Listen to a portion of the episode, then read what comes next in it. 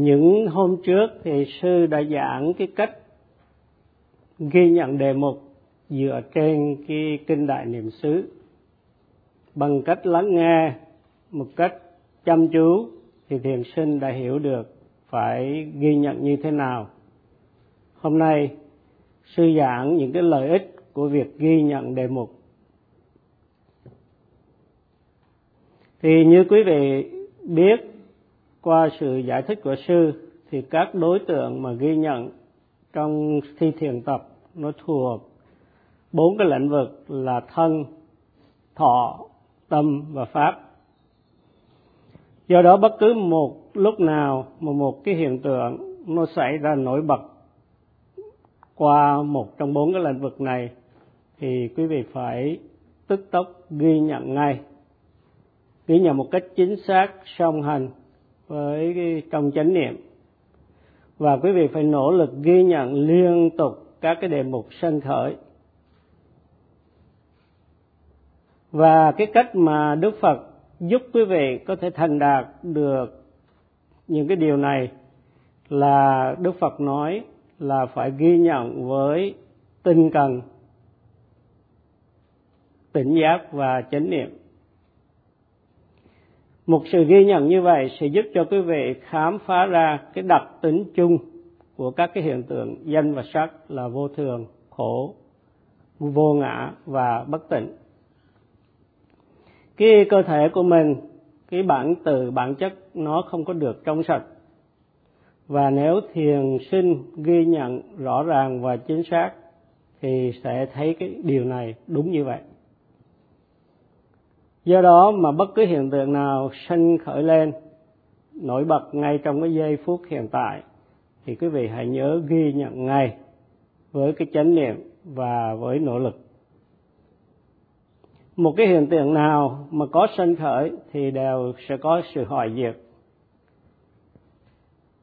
Và những cái gì mà bị hoại diệt thì nó thuộc về những cái trong cái danh sách của những cái điều không có tốt lành.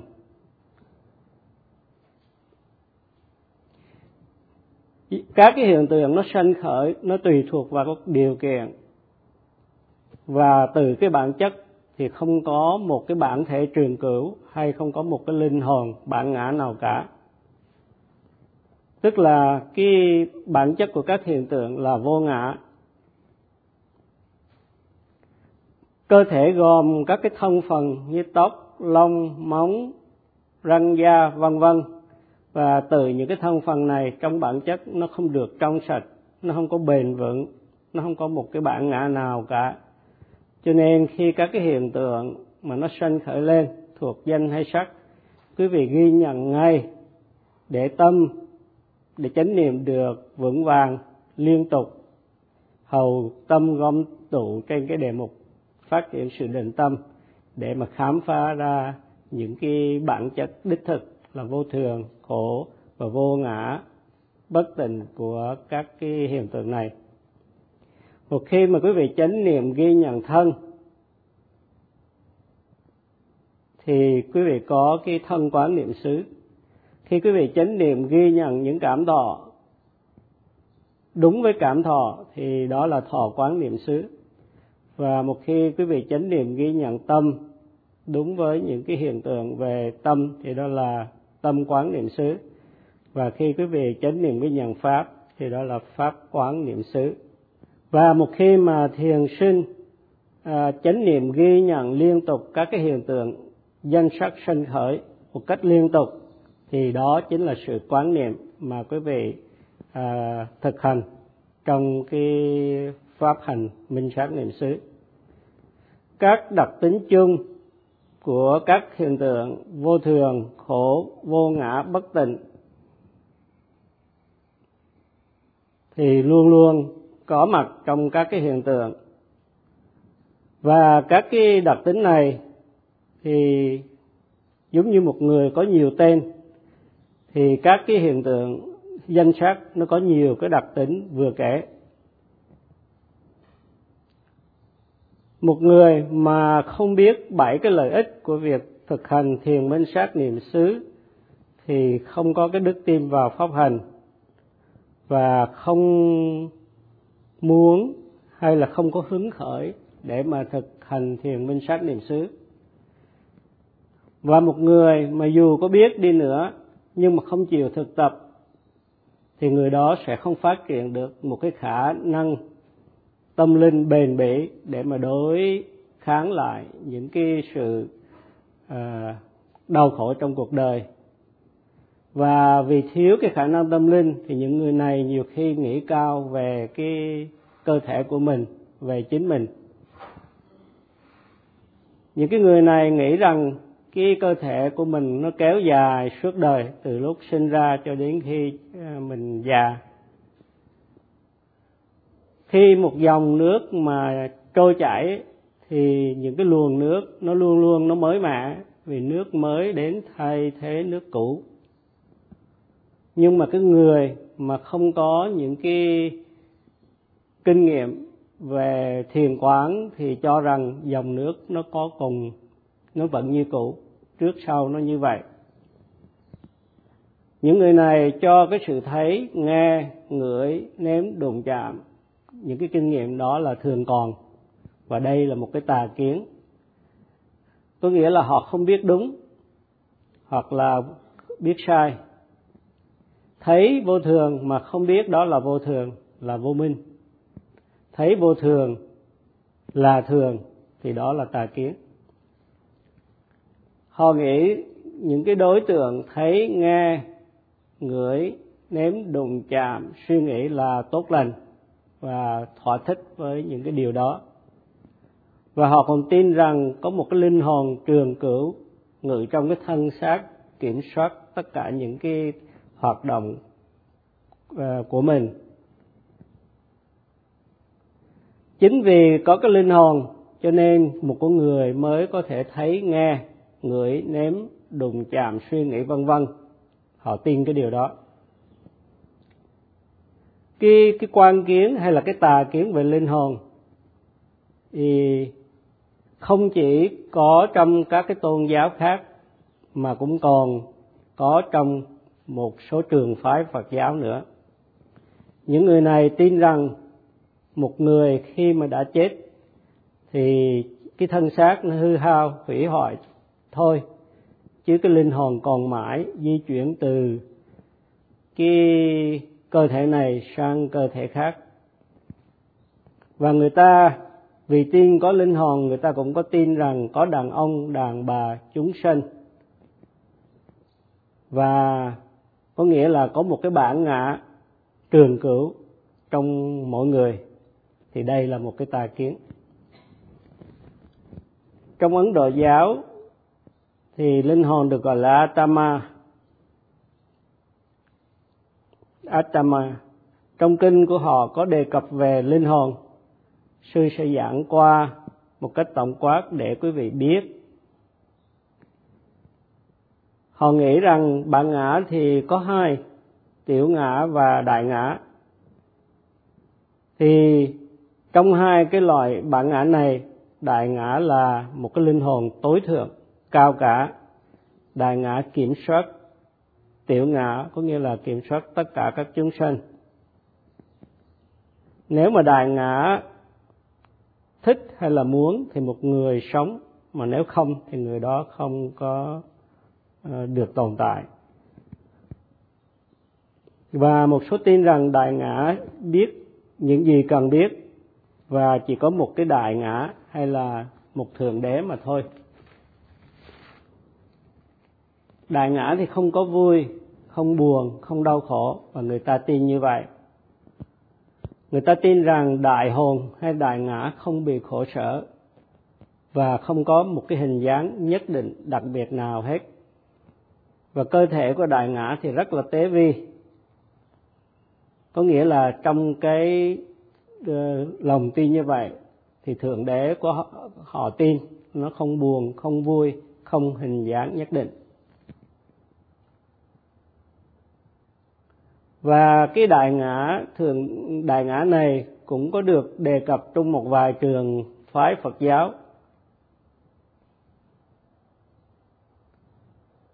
à, xin lỗi là Đại Ngã cũng có được đề cập đến trong Phật giáo, nhưng là không phải là một cái cái đấng sáng tạo hay là một cái đấng thượng đế kiểm soát tất cả, nhưng chỉ là một chúng sanh. Một số người thì đó là cái đấng Đại Phạm Thiên, và sở dĩ người ta nói biết được cái đấng Đại Phạm Thiên này là khi một số người mà ở cõi của các đấng Đại Phạm Thiên này thì chết tái sinh lại làm người, và có cái có cái năng lực nhớ lại, thì nói là cái vị Đại Phạm Thiên này à, có cái sự hiện hữu ở đó. Thì trong mỗi chúng sanh có một cái linh hồn ngự trị, và cái linh hồn người ta tin là có quyền lực. Người ta tin rằng nếu có mắt, tai, mũi, lưỡi, thân không mà thôi thì sẽ không có làm được cái gì hết. Sở dĩ mà mình có thể thấy, nghe, ngửi, nếm, đụng, chạm được là vì mình có linh hồn, bởi vì linh hồn kiểm soát tất cả. Như cần một cái cưa để cắt cây thì cần phải có một linh hồn, một bản ngã thì mình mới có thể thấy, nghe. Do đó lý luận như vậy mà người ta tin là có một cái linh hồn. Và người ta tin cái bản ngã hay linh hồn thay đổi theo cái bề thế của cái chúng sanh. Một côn trùng, một con kiến thì có linh hồn nhỏ, một con sư tử hay voi thì có linh hồn lớn. Do đó mà linh hồn tỷ lệ với cái bề thế của cơ thể. Khi Đức Phật ra đời thì Ngài dạy không có linh hồn trong các cái hiện tượng danh sắc. Vì danh sắc thì do các cái điều kiện tạo thành, cho nên không có một cái bản ngã trường cửu hay riêng biệt. Cho nên các cái hiện tượng danh sắc tự chúng không có những cái linh hồn, hay là tự chúng không phải là linh hồn. Mọi việc xảy ra không theo ý muốn của cá nhân. Mọi hiện tượng danh sắc xảy ra không thể kiểm soát hay điều khiển được, có nghĩa là không theo cái ý muốn của con người. Niềm tin rằng có một cái bản ngã hiện diện là một cái tà kiến, bởi vì từ bản chất các cái hiện tượng danh sắc đều là vô ngã. Và Đức Phật dạy cái, cái sự vô ngã này để mọi người thấy được cái sự thật đối với các cái hiện tượng danh sắc. Đức Phật dạy không có bản ngã trong các cái hiện tượng danh sắc, và bởi vì các hiện tượng này là vô ngã. Con người thường có khuynh hướng cho cái tiểu ngã của mình là trường cửu. Khi cơ thể chết thì cái tiểu ngã di chuyển tiếp tục đến những cái kiếp sau. Đức Phật thì dạy rằng những cái danh sắc nơi con người không phải linh hồn và cũng không có linh hồn. Và Đức Phật dạy rằng đối với các hiện tượng danh sắc thì cái bản chất của chúng là vô thường, khổ và vô ngã. Con người thường hay nghĩ đến mình và cho mình là đẹp đẽ, nhất là những cái phái nữ thường nghĩ đến sắc đẹp của mình. Một người mà không chánh niệm ghi nhận khi các cái hiện tượng sanh khắc, danh sắc sanh khởi sẽ cho các cái hiện tượng này là tốt lành, thoải mái, là đẹp đẽ. Họ không có biết rằng cơ thể từ bản chất của nó là không được trong sạch.